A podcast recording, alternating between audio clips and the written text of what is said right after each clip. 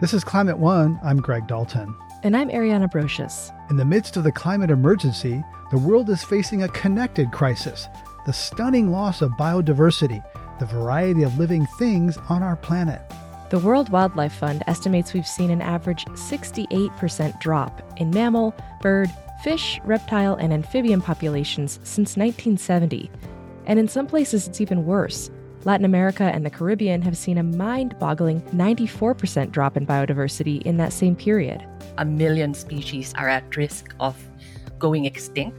And if we don't do anything about that, then we're in trouble. That's Jing Tauli Corpuz. Later in this episode, we'll hear my conversation with her about Indigenous representation and efforts to reverse biodiversity loss. Taking stock of how many species we've already lost is really depressing, and even worse because I'm pretty sure we haven't logged every species on the planet, so there are probably even more that are going uncounted. And especially because we know what's causing this loss, and most of those causes point right back to us, to humans. Indeed. Some people might wonder why humans should care if some exotic insect they've never heard of goes extinct. Well, extinctions are like rivets in an airplane. A few can go bust or rust, and the plane can still fly. But at some point, that aircraft is going to be compromised and eventually crash. That's how it is with bees that pollinate our food and forests that filter our water. Right. The main causes are changes to land and sea use. Things like clear cutting rainforests or converting complex ecosystems into monocultures and rangeland for beef. That leads to habitat loss, which is increasingly compounded by climate disruption. The United Nations says that the climate crisis will become the driving factor in biodiversity loss in the coming decades. In order to help address species collapse, more than 190 countries, signatories to the United Nations Framework Convention on Biodiversity, recently agreed to a new plan called 30 by 30, which aims to conserve 30% of the world's land and waters by 2030. Tanya Sanerib is International Legal Director at the Center for Biological Diversity. Conserving 30% of our habitat and our oceans is going to provide amazing mitigating impacts, not just for biodiversity loss, but also for climate. Right now, only about 17% of land on the planet is considered protected, and even less of the oceans. So, getting to 30% in less than a decade is an ambitious goal. Those numbers are ambitious and daunting, and it's encouraging that 190 countries are on board to strive for them. And a quick note this episode is supported in part by Resources Legacy Fund. Now let's hear my conversation with Tanya Sanerib about the connections between climate disruption and biodiversity loss. Just as these two crises can have compounding impacts, the solutions, particularly when it comes to addressing habitat loss, so and conserving 30% of our habitat and our oceans, is going to provide amazing mitigating impacts, not just for biodiversity loss, but also for climate, particularly if we really focus on protecting areas that are rich in biodiversity and also rich in carbon. So, as scientists talk about this, when we're talking about sort of carbon rich, biodiversity rich ecosystems, we're really thinking about places like forests and wetlands and peatlands, some grasslands and savannas, coastal ecosystems as well mangroves, salt marshes. Then we get into oceans and kelp forests and seagrasses, and we have some deep water and polar blue carbon habitat. So that's really what we're talking about. There's a number of places globally, sort of six priority areas that really are carbon rich and biodiverse rich that we want to talk about protecting. I think most of us know the first one, right? It leaps to mind. It's the Amazon. And that's a really crucial area in terms of being able to sequester carbon, but also to protect an enormous amount of biodiversity. Likewise, we have amazing rainforest ecosystems in Central and West Africa, and lots of other areas in the world. Those rainforests are really going to be a crucial part to how we mitigate climate impacts because of their ability to sequester carbon. It turns out that these forests are also home to a critically endangered species, the forest elephant. Unfortunately, like all elephants in Africa, forest elephants have had their populations tremendously impacted by poaching for their ivory tusks. And for that reason, they are a critically endangered species. If we were to lose forest elephants, it turns out that the ecosystems they come from would lose somewhere between 6 to 9% of their ability to capture atmospheric carbon. So, so explain for me how an elephant helps a forest be more healthy and capture more carbon. Yeah, it doesn't really seem intuitive, but turns out that forest elephants are phenomenal gardeners. So, by consuming biomass, they plant the forest with high carbon density trees.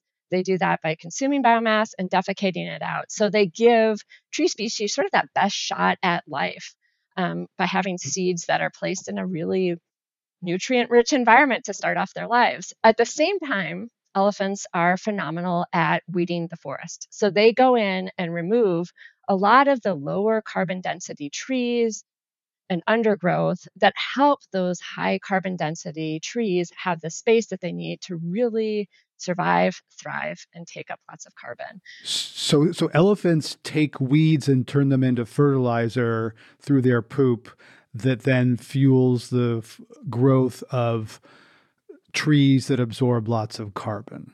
Absolutely. And so that's one of the ways when we sort of think about carbon rich and biodiversity rich ecosystems, we need to stop thinking just about, oh, yeah, it's a rainforest. It has amazing trees. We need to save that. We have to think about all those component parts because we're just starting to understand the really crucial role and the connectivity to between all the species that evolved in some of these ecosystems and how that really helps them not only in terms of maintaining biodiversity, but in terms of mitigating climate change impacts as well. When people mention biodiversity, I often think about some funny looking creature far away that I will never see and don't really know what function it performs. Why should we care about those species?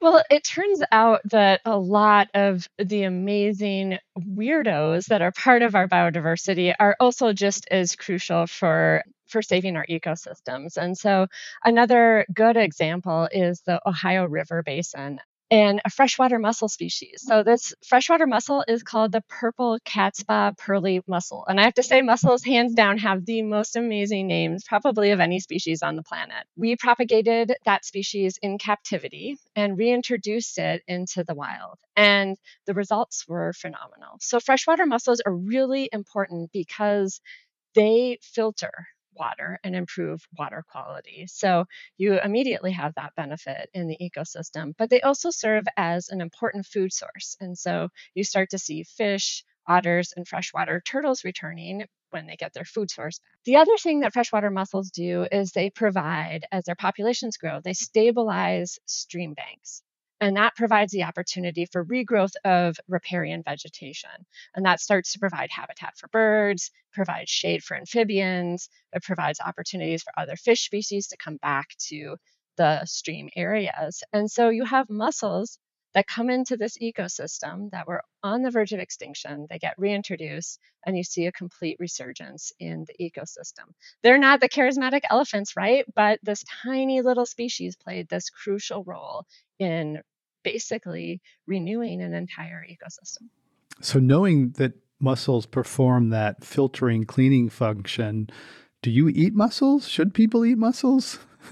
You know, it's interesting question. And I think one of the things that people who study biodiversity have learned is sometimes it is our connection to a species, whether it's something that we like as a food source or it's a native plant that we like growing in our gardens, that human connection, that understanding of that thing, for example, salmon for us in the Pacific Northwest, people love eating it. And as a result, we care a lot more about conserving it than perhaps we would if we didn't care about having it as a food source, right? I mean, salmon, I think, are spectacular, amazing stories. Their life story is unbelievable how they feed so many species when they return to spawn, how their carcasses get pulled inland and they feed the forests. And through that understanding, that sort of link of eating those fish, we come to understand the entire benefits that they provide to an ecosystem.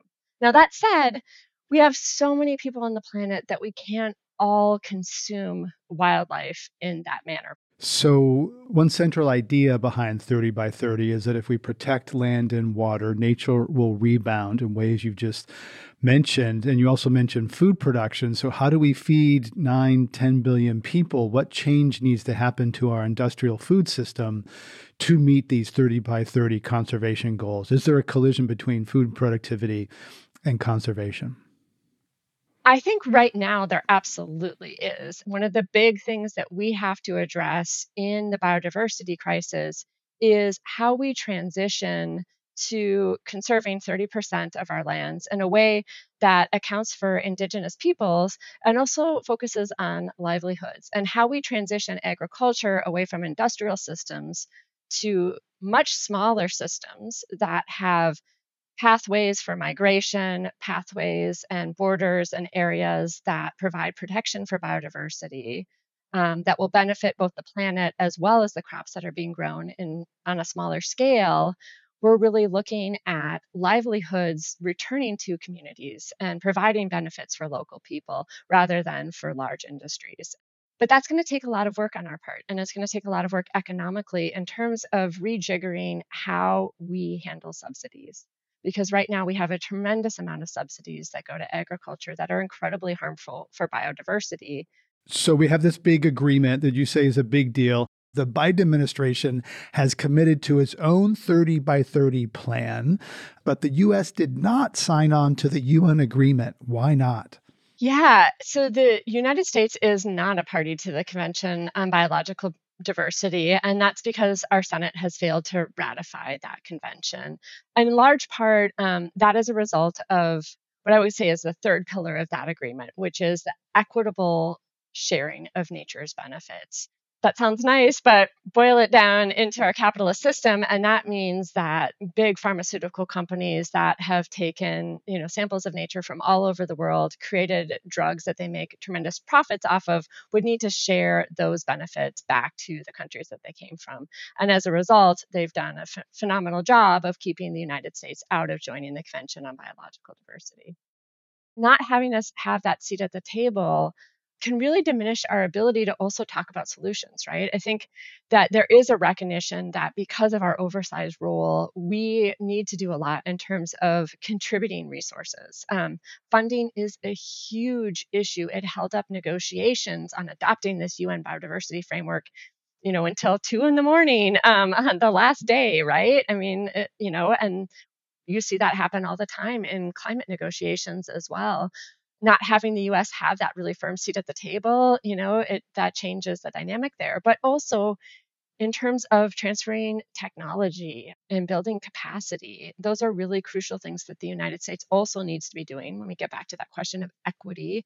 How do we make sure that we're actually really making up for historically and currently what we're consuming? One thing that is really interesting about the text of the UN Biodiversity Agreement is a very important recognition of the role of Indigenous peoples, in particular, and trying to attain the 30 by 30 goal. So that target itself recognizes the rights of Indigenous peoples. It says we have to ensure as we engage in this exercise that we ensure there's prior informed consent. And so while we are simultaneously talking about getting destructive human activities out of areas that are important for biodiversity conservation, we're simultaneously recognizing that Indigenous peoples have a long history of protecting biodiversity and that they may do it in ways that are slightly different from some Western concepts.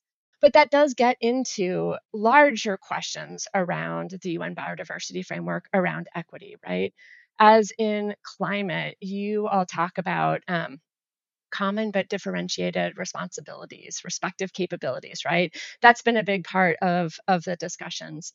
Which means basically means the rich countries created the problem. They have to do more to solve it. The people who didn't did very little don't can't be expected to share equally in the solution. Absolutely. And unfortunately, those people who didn't create the problem are the ones who are suffering the consequences first, right? So there's there's really equity sort of on, on on both sides, unfortunately. And we have the same problem with when it comes to biodiversity. Um, if you look at the United States, for example, um, to get to our place socioeconomically, we have an awful history of colonization, of slavery, tremendous use of natural resources to acquire our status globally. At the same time, while we now have pretty phenomenal um, environmental laws from a, a global standpoint, and in terms of protecting biodiversity, trying to ensure species don't go extinct in our country. We have a great Endangered Species Act. But what we don't account for is the fact that we export our extinction footprint to other countries. We consume a tremendous amount of biodiversity from other countries. We import all sorts of crazy things, Greg, from kangaroo leather shoes, bats encased in plastic from China, primate skulls from Southeast Asia, all sorts of luxury goods made from wildlife that fuel the biodiversity crisis. And we don't really take into account the fact that we have these ramifications in other parts of the world. And right now, we have a moment in the climate conversation where there's a movement to electrify everything and to get away from uh, extracting coal and oil and burning it and to use the sun and the wind. But to do that requires a lot of copper wires, a lot of lithium for uh, EV batteries. That is extraction that happens in the global south. So, is there a collision course between electrify everything to get away from fossil fuels and protecting these resource rich areas in the global south that are the kinds of ecosystems you want to protect? You know, that has been a traditionally thorny issue, right? When we come to talk about how do we solve these two crises together. And I think what's really exciting is my organization, along with 290 other entities, Indigenous peoples, frontline communities, environmental justice groups, um, just sent a letter to Congress and the administration that's accompanied with a positive policy briefing called Pursuing a Just and Renewable Energy System that maps out how the United States can scale up renewables and get off fossil fuels and do it in a way that isn't going to cause that sort of surgence, both in terms of how we site renewables and then also how we get the materials needed to upscale renewables. And so let's talk about that a little bit because this is the kind of creative thinking that I think the UN scientists, both in the climate and biodiversity spheres, are talking about when they talk about transformative change. We have to get creative and rethink these systems. And part of I'm not gonna not gonna pull my punches here. Part of this means we have to drastically change mass transit in this country, right? We have to decarbonize transportation because if we truly want to not wreak havoc on biodiversity and mining for some of these essential minerals we need for renewables, then we're going to have to change some of the things in our country that are not sustainable. So when we think about producing lithium, um, and the report really gets into this, we need to invest in mass transit. We need to limit battery size. We need to increase city density, limit urban suburban sprawl. So you're really condensing people, making it easier for them to move around in ways that aren't car dependent, right? And then think about robust recycling programs. That's something we are absolutely terrible about in the United States. We have this expendable, you know, budget, and you know, rather than fixing something, we're going to toss it and get a new one. Um, and by toss it, I don't mean recycle it. A lot of times, uh, these are things that are going to landfill. So we absolutely can take a whole of supply chain approach to decarbonizing the transportation system the Biden administration right now is trying to onshore, reshore manufacturing, but some environmentalists are like, no, we don't want that factory here, that lithium mine in Nevada. We'd rather have it be somewhere else in another country where we don't see it. Yeah, and you know the thing is, if we actually if we actually change what we need and we conserve resources more and we recycle more, that factory doesn't have to go anywhere, right? And that's the kind of transformative thinking that we need to start talking about. We have we can't just say, "Oh, we have this system, how do we make it work for renewables?"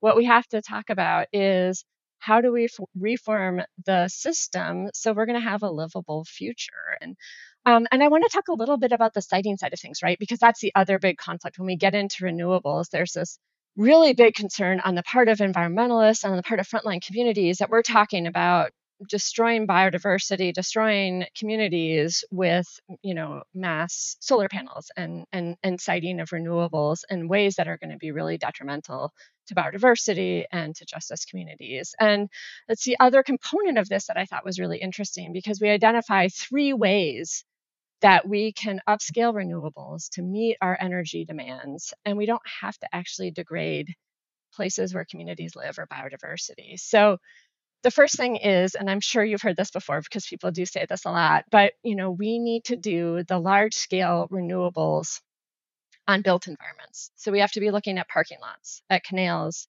rights of way of highways and degraded lands that already have access to existing transmission lines that aren't going to impact communities and biodiversity but we have to couple that with two other things. Um, and I think this is again where we get into creativity. Um, we really need to be thinking about microgrids and we need to make sure that we're producing energy where it gets used. And so that means we're putting solar panel on everyone's home. You know, some electrical people would say that rooftop solars cost more than industrial utility scale solar and that makes it elite and less affordable et cetera. So that's you know so brings in equity questions. This is a really naughty gnarly puzzle to solve. Absolutely. Absolutely. But the other component of it is of course we have to change how we live our lives too, right? There's a major conservation impact here. We have to think about weatherizing all of our structures, our homes to our offices. You know, we want to get off of fossil fuels, transition to heat pumps. There's a lot of things that we can do in terms of changing how we live our lives and really changing from sort of, you know, the fast fashion culture that we have right now in the United States to a more circular um, economy mm-hmm, where we mm-hmm. think about the long term impacts of everything that we buy. We make sure that everything that we acquire is going to be something that can be recycled, composted, reused down the road, and having that shift. And that means a major change in our consumption patterns. And we need that both in terms of addressing the climate crisis, but also in terms of the biodiversity crisis, right? Those kangaroo leather shoes, you don't need those, you know, leave them for the kangaroos. Tanya, thank you so much for sharing your insights and your enthusiasm about diversity with us today. I was happy to be here. Thank you. You're listening to a Climate One conversation about saving and restoring our planet's biodiversity. We have a brand new website that makes it easy to share specific episodes or even whole playlists on topics including food, energy, justice, and more. Check it out at climateone.org, and if you like today's episode, share it with a friend. Coming up, how a different relationship with our environment could lead to better human behavior. For Indigenous peoples, we regard ourselves as rich if we're able to maintain a healthy relationship with nature. That's up next.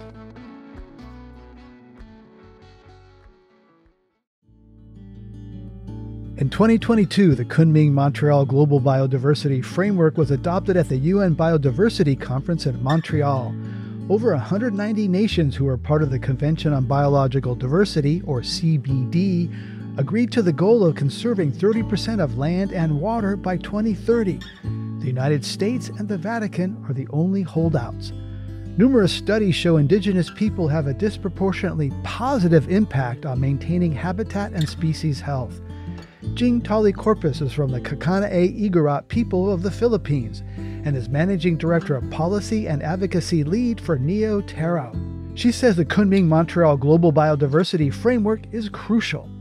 It's meant to stop the sixth great extinction, and a million species are, are at risk of going extinct. And if we don't do anything about that, um, then we're in trouble. The bees are going to be to disappear and we won't have any crops, anything to eat if the bees are are gone, right? So so yeah, it's it's quite significant. It's important. And what's the role of indigenous people in saving the bees and the other biodiversity that helps the food we eat and, and a lot of the economy?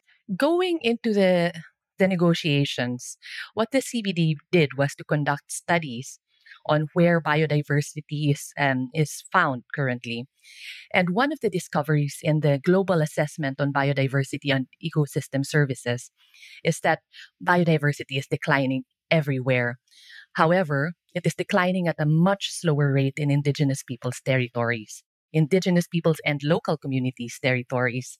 And so it was quite clear that in places governed by indigenous peoples, whether it was um, covered by protected areas or not, uh, biodiversity was thriving.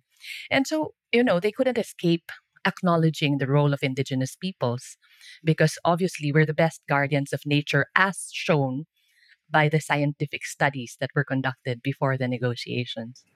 But some people might think that okay, you know, indigenous people are good stewards of land. They also have a less developed, I don't know, lower standard of living. So does that does stewarding lands like indigenous people mean a lower material standard of living? Now, see, um, that's a very Western point of view, no? Um, in the the current mainstream view, the way to measure success is through the GDP, the income per person in a country. However, for indigenous peoples, the way that you measure poverty and the way that you measure progress is quite different. I'll give you an example. In one of our partner countries in Vanuatu, they they tried to determine indicators of Melanesian well-being.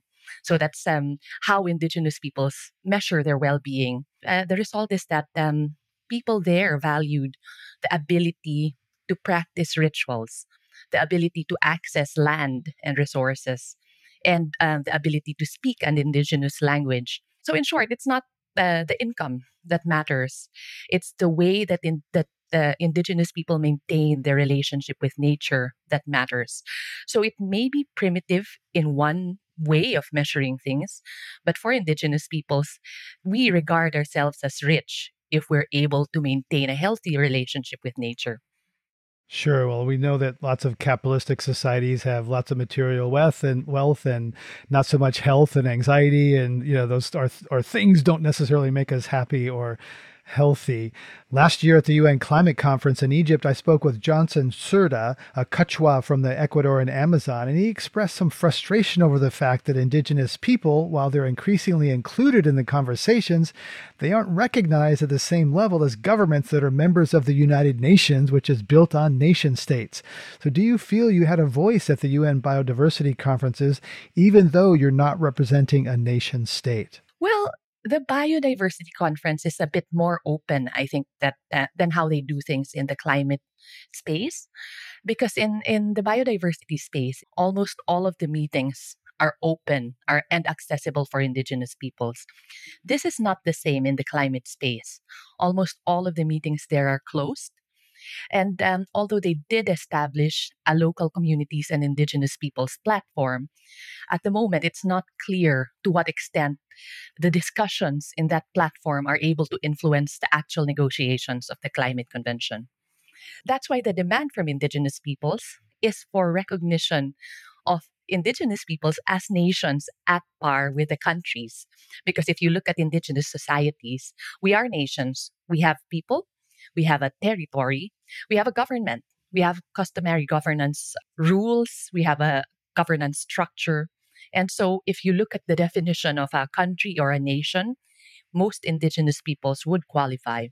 And there's definitely more inclusion and, uh, you know, recognition, talk about including indigenous people and, and these conversations at all levels, even included in the United States regarding the Colorado River internationally and this biodiversity convention. Yet for centuries, colonial powers have exploited indigenous peoples and their land and then promised to make amends. Do you see anything different this time around?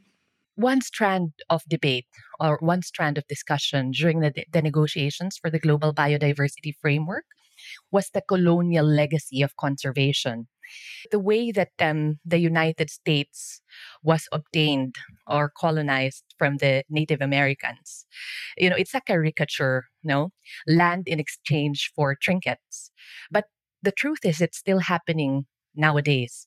Colonization is alive and well, especially in the climate and in the biodiversity spaces. Um, the idea of fortress conservation is a very colonial legacy. Um, the idea that you have to eject people from land in order to keep it healthy. Um, when in fact we're we're seeing more and more evidence that in places occupied by indigenous peoples, in fact they have been carefully managing their territory for centuries.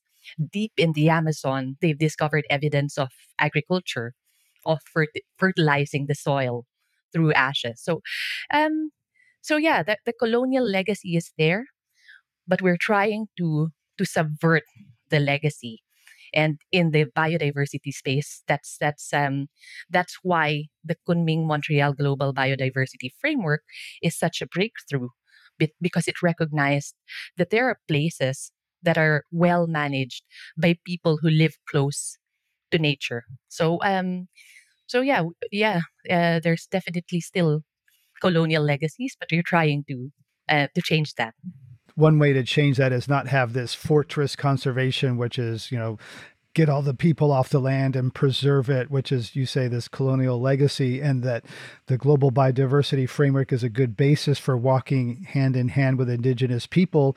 But what measures are in place to ensure that will be implemented different this time? I'll I'll take target 3 or 30 by 30 as an example.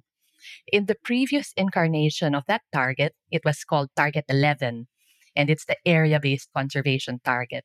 And there was only one small word um, to make sure that violations of Indigenous peoples' rights don't occur and that there's an opportunity for Indigenous peoples to act as partners. And that word was equity. And obviously, it wasn't enough, it wasn't a, a sufficient safeguard to prevent violations of Indigenous peoples' rights. So now we made it a point in Target 3 to ask for three main inclusions in the language. The first is to make sure that Indigenous peoples are able to consent before protected areas are established over their territories. The second is to recognize the governance system of Indigenous peoples as a governance system that is good for biodiversity. And the last one is to recognize the need to partner with Indigenous peoples if implementation of the target is to be successful. And that's why we now have um, recognizing indigenous and traditional territories in the language. We have governance in there, and we have the need to recognize the rights of indigenous peoples at the tail end of the target the climate effort and the biodiversity effort are connected and somewhat different. We have these big international efforts to address both things. Sometimes there's tension between the climate goals and the biodiversity goals. For example, electrifying homes and the economy means getting off fossil fuels. It also means mining for copper and lithium, which are often located in indigenous areas in the global south. So, how do you see the tension between the climate goals and biodiversity? Well, uh, yeah, you know what? First of all, it's really incredible for me that it was only in uh, COP26 in 2022 that the linkage between nature and culture was recognized in a formal resolution or a formal decision of the climate change conference. So that was incredible for us as Indigenous peoples because when we govern our territories on the ground we don't we don't identify whether one particular action is contributing to biodiversity and you know whether the other actions are contributing to to climate mitigation so um, it's all the same governance actions on the ground. So for us, it's very clear there's a link between biodiversity and climate change. However, there are risks in the way that we design the solutions, which is why one of the things that the indigenous movement has said is that we have contributed the least to biodiversity loss and to climate change and global warming. And yet we stand to suffer the most because we are in the front lines. And at the same time, in the proposed solutions, our rights are, are also at risk. One example is if you think about climate solutions without considering biodiversity, planting monoculture trees, no monoculture plantations, it, it meets the goals of the climate convention because the more trees, the better. But then you ignore the need for diversity in a certain forest, in a certain area. And then what you mentioned about the mining for transition minerals is also a risk that we face you know in the course of implementing solutions to the climate crisis most of the minerals that that need to be used for for electric uh, vehicles they are found in indigenous lands. And what we're finding nowadays is that mining for transition minerals um, you know because of the social need and and the the need well in general the need for those minerals the safeguards for indigenous peoples and indigenous peoples rights tend to be ignored I've noticed that some environmental organizations, even state governments like California, paying more attention now to indigenous practices because fires are burning throughout the American West, and like indigenous people have used fire as a tool and long history of of better management of forests. One organization I know to protect forests recently brought on the first indigenous person to be on their board. I thought, well, that's kind of late, but better late than never. How do you react to the these organizations suddenly recognizing indigenous people after after so long? Well, that's exactly the re- the reaction, right? Better late than never. I mean, it's it's super late for for organizations to be recognizing the role of indigenous peoples. Uh, however, better late than never. So, one of our partners in in Australia, the Warddeken people, have been practicing cultural burning for thousands of years, and because of the problem with the wildfires, now their skills as uh, those that practice cultural burning it, it's now in demand. There's even a global alliance of uh, savanna burning, recognizing that indigenous peoples have a lot to contribute in that space. And the idea there is that cool burns, you know, uh, burns during the um, the cool season prevent uh, bigger burns, wildfires during the dry season. And because of the close relationship of indigenous peoples with nature, um, that that's something that um, that we were able to notice and practice early on. And so, you know, it's uh, better late than never. There's big. Uh, there's now recognition of uh, cultural burning.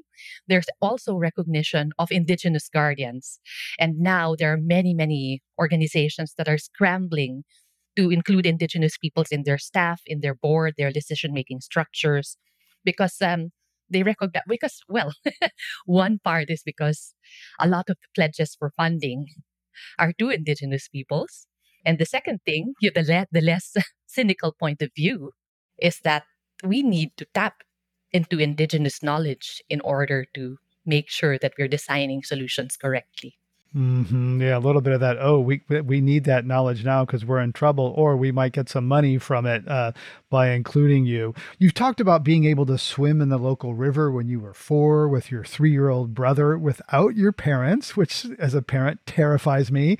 But you say the whole community was there to watch out for you. How do you think that influenced your approach to the work you do today?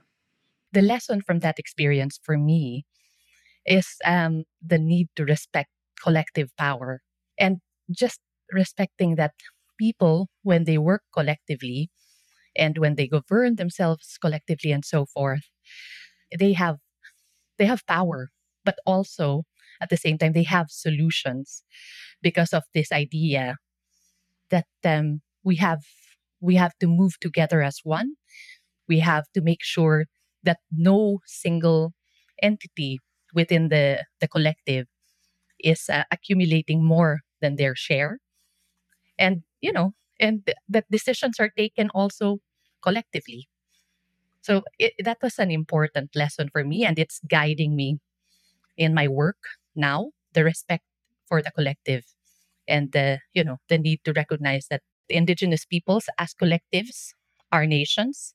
They have our they have their own uh, rules and laws customary law and that, that they have their own ways of deciding on things, including matters of justice, matters of criminal law, matters of how to use resources, but also deciding whether extractive industries can enter the community or not. Thank you so much, Jing, for sharing your story and insights on biodiversity. Thanks so much, Greg. Coming up, even with a framework in place to address biodiversity loss, how can regulations be enforced where no national authority exists? The high seas is this crazy, thorny place where no one really feels they have the jurisdiction, nor do they want to put up the money to do anything about it. That's up next.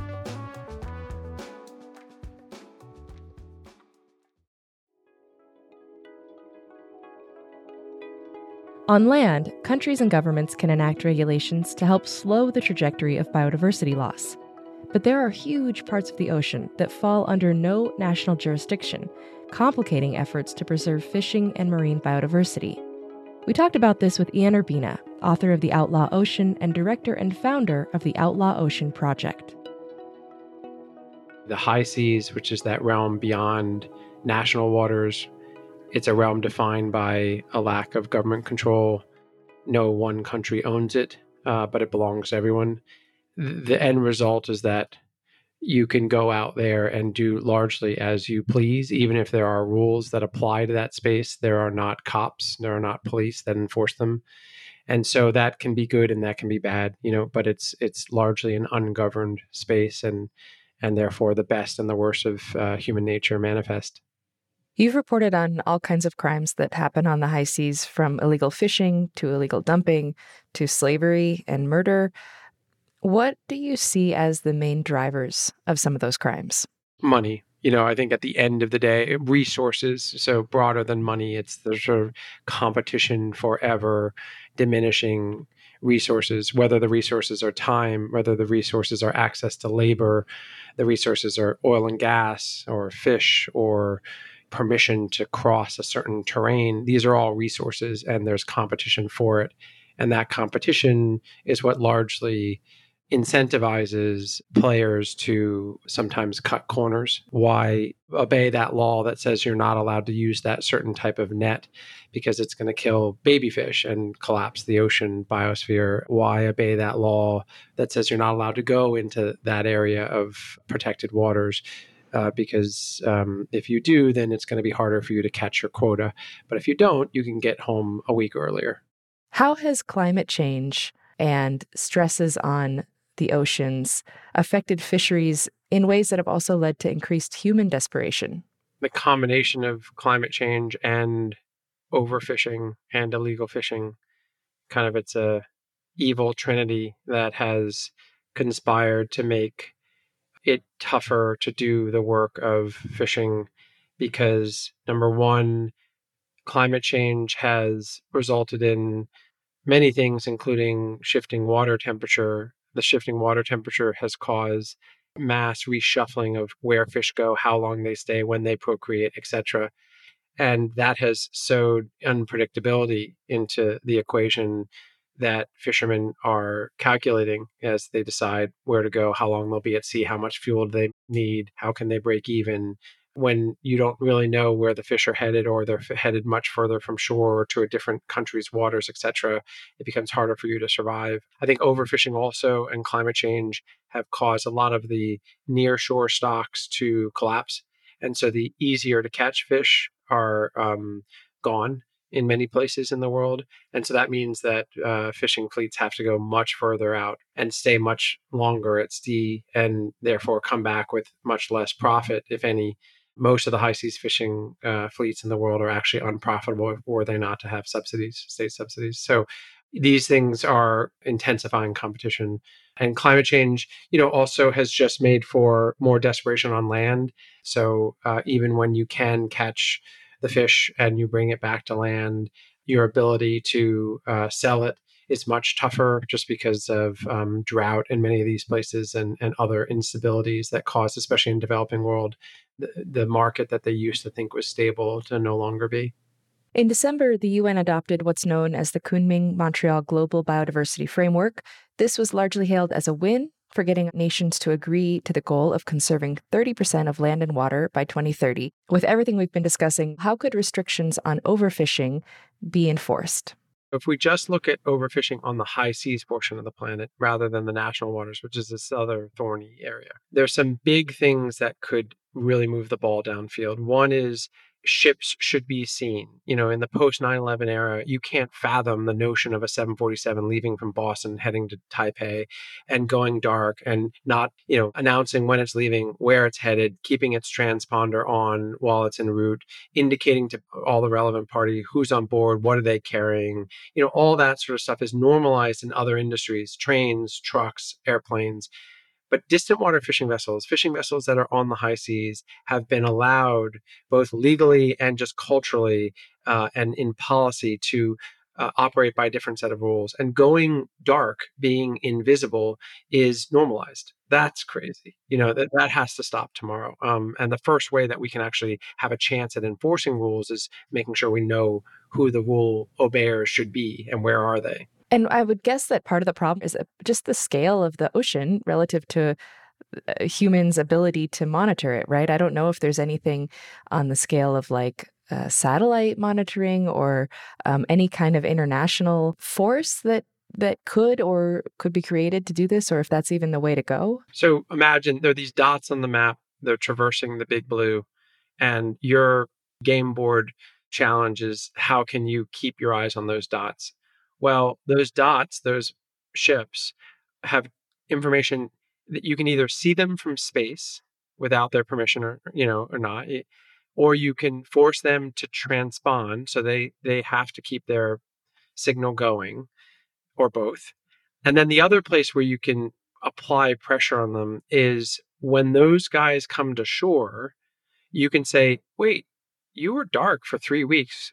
We can't take your stuff you, cannot possibly give us your stuff we cannot unload those goods and so those are the three categorical ways that you would you would probably impose um, traceability on the, these carriers of goods, these extractors of goods. The most promise, in my humble opinion, is eyes in the sky without their permission. You know, we put up enough satellites, and there's some folks pushing for this. Right now, there are satellites up there, and you can see everything everywhere, but they cost a lot of money, and you have there's all sorts of logistical challenges. And you, me, or the relevant NGO doesn't have the price point access to that material. Um, militaries do, governments do. That's got to change. It's got to be sort of publicly available and accessible, and you need a lot more satellites up there, et cetera, et cetera. But that's probably the best chance because then you don't have to ask permission. We can see whether you want to be seen or not. And you mentioned that you know airplanes can't really go dark and can't also just sort of arrive somewhere with a bunch of stuff and not say where it came from. So how would that be handled? because the high seas is this crazy thorny place where no one really feels they have the jurisdiction nor do they want to put up the money to do anything about it you mm-hmm. probably need are looking at the market players who benefit from the stuff that crosses there so the big buyers of goods would have to get a lot of pressure from the public journalists and ngos and lawyers and and they'd say look you shouldn't be associated with this and you should hold a higher bar and basically you shouldn't be allowed to take goods unless these criteria are met you know, when you get your goods, your fish or whatever it is, it should only come off of ships that can prove they abided by these 10 rules, right? And that's, in my view, probably what will work because governments shift and the turnover rate's fast and they don't get along and all that. But market players uh, can make unilateral decisions, and the big market players, you know, can affect the entire marketplace if they impose rules on their own supply chain. Because then the people that want to play ball with that big player make changes, and they might as well make changes for all their buyers, as opposed to just the one that's you know giving them a hard time. So let's talk about national governments taking some action. Can you tell us the story of Palau uh, for a while, it looked like a David and Goliath story success of a tiny, underfunded nation taking on Chinese fishing fleets, illegally fishing in their waters. Uh, in that story, what worked and what didn't? Well, so, you know, when I reported the Palau story, I found myself split between two different cliche tropes. You know, one is the David and Goliath, and the other is the myth of Sisyphus. You know, myth of Sisyphus keeps pushing the rock up the hill only for it to roll back down and do it again. And I wasn't sure which was the best one for Palau. It's this tiny nation, right? It's an archipelago nation. It has the landmass of Philadelphia and the sea space of France, and it had two ships you know 17 guys that were patrolling this realm that's impossible to patrol and they are in a rough neighborhood on the planet in terms of illegal fishing huge industrial fishing nations nearby traversing their waters so it was just this sort of wild west for them where everyone was poaching their stuff and that you know what worked was number one you had a president who cared and this meant a lot to him and he was willing president of palau at the time he was willing to really push through politically thorny um, provisions, you know, marine protected areas that were super expansive and were going to anger some of their local, you know, fishermen um, and foreign uh, lobbies, etc. Um, and so you had that one. And number two, you had some big wealthy players like Australia in particular that were willing to stand by this government and offer up intel, military support, vessels. So really bolstering their effort to sort of change the narrative and better patrol their waters. And some far, far away places like the US and UK who were offering eyes in the sky military grade satellite information that could save those two vessels chasing every different robber and instead target better because they they knew where to go and who to prioritize. Um, the sad part of the story was as is often the case, you know, governments change. And um, when that guy went out of power in Palau, a new person came in, took over, different set of priorities, put in office by a different set of constituencies. And now all of a sudden there was the beginning quiet rollback of many of the progressive protective provisions that the former president had put in place. And the story now is not as hopeful uh, because a lot of the protections have been removed uh, since uh, the new leadership came into office. So, in thinking about stories of preservation success, you point to a case in Brazil where the government had opened up an area near the mouth of the Amazon for gas drilling. Tell us what happened next. Yeah, it was. A, this was an illustrative story because, in many ways, one was you have a realm which is the seafloor, which is hard to get to. You need very specialized equipment, submarines. You need a lot of resources to get down there. And the reason different players might want to get down there are different. Those who want to extract oil and gas want to get down there because there's a lot of money to be made.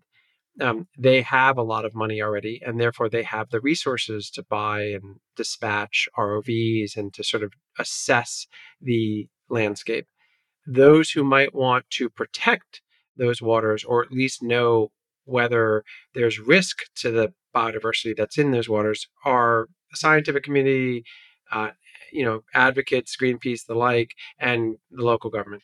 They mostly don't have the resources to actually get down to the seafloor and check it out. So you have a fundamental gap in resources that matters when it comes time to giving a license to drill. So the government of, in this case, Brazil gave permission, uh, sold permits to oil and gas companies to drill in these regions. The companies put forward their own hired scientific evidence that showed there w- would be no harm. They were not drilling in places that were at risk or vulnerable or delicate, and it would be fine. But the government of Brazil didn't have the resources to check that independently. So along came Greenpeace with a big ship and a submarine, brought a bunch of Brazilians on board. I was there watching the whole thing. And this race began where the advocates and the scientists put a sub in the water, at, at first with resistance from the Brazilian government, but finally they caved and went to the seafloor to check out what's down there, what might be at stake. And what they found was exactly as they expected lots of undiscovered you know, um, species, some species that were known but were actually at, at risk, a huge coral wall, wall that was much bigger than originally thought, all things that would definitely be traumatized possibly decimated by an accident or even just standard drilling. And so the Greenpeace and the scientists got together and said, "Hey, look, uh, this is a problem." And the, the, the the companies didn't tell us all these things that are down there that might be at risk, and that gummed up the whole process, which was the point that the advocates were trying to achieve.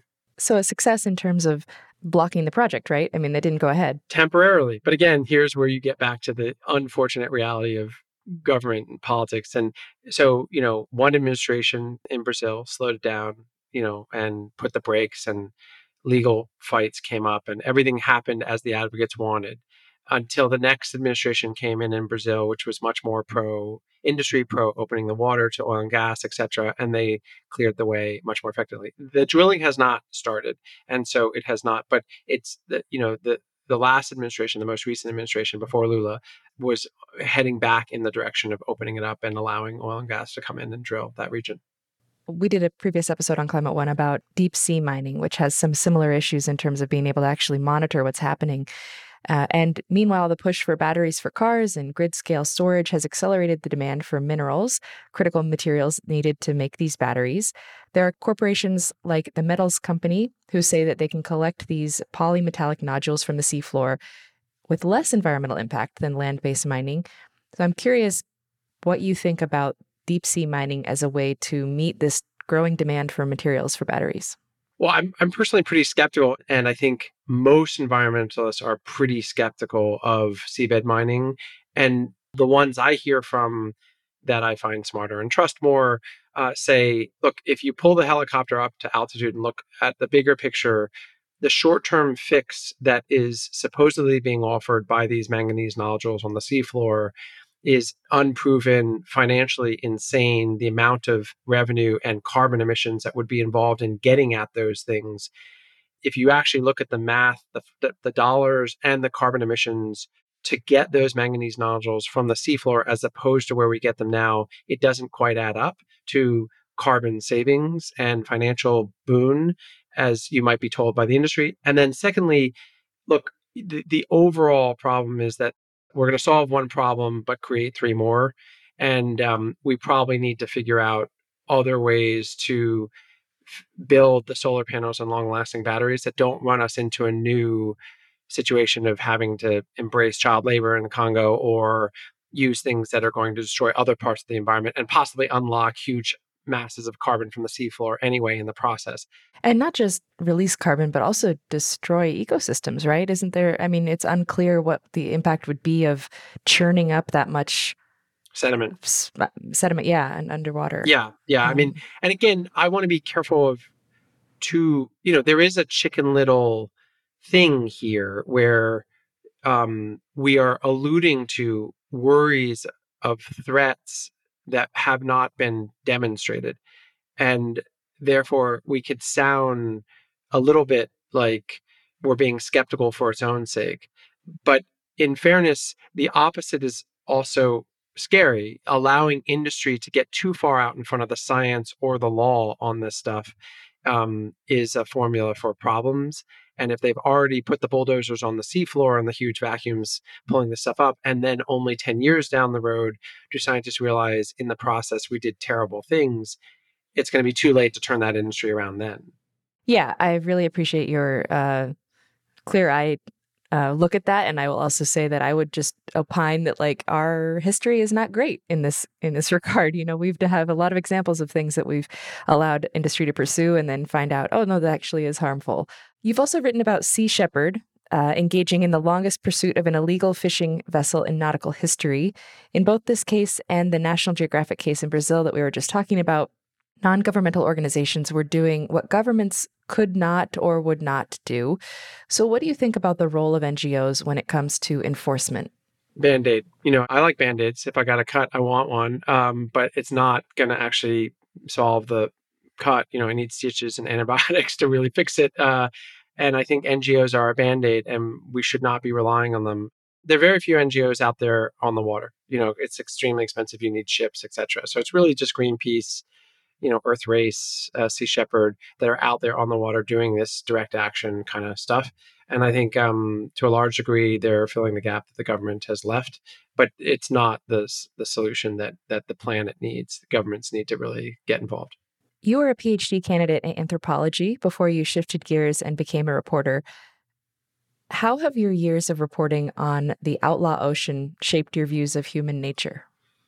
I mean, I was always a dark, kind of pessimistic uh, guy to begin with, but um, I, I, guess I think it's verified my original outlook, which was that um, left our own devices, humans can engage in pretty dark behavior, um, and that there is a really important civilizing role played by law and govern government and it made me less libertarian. Let's put it that way. You know, I, I was not libertarian to begin with, and I'm less so now. I do believe that governments play a very important role in rules and laws. And uh, at the same time, you know, the reporting has inspired me. You know, with um, the bravery and scrappy ingenuity and and um, will to survive and sort of humanity of us creatures um, by seeing things that people are doing out there to put their life on the line to protect others or protect the environment.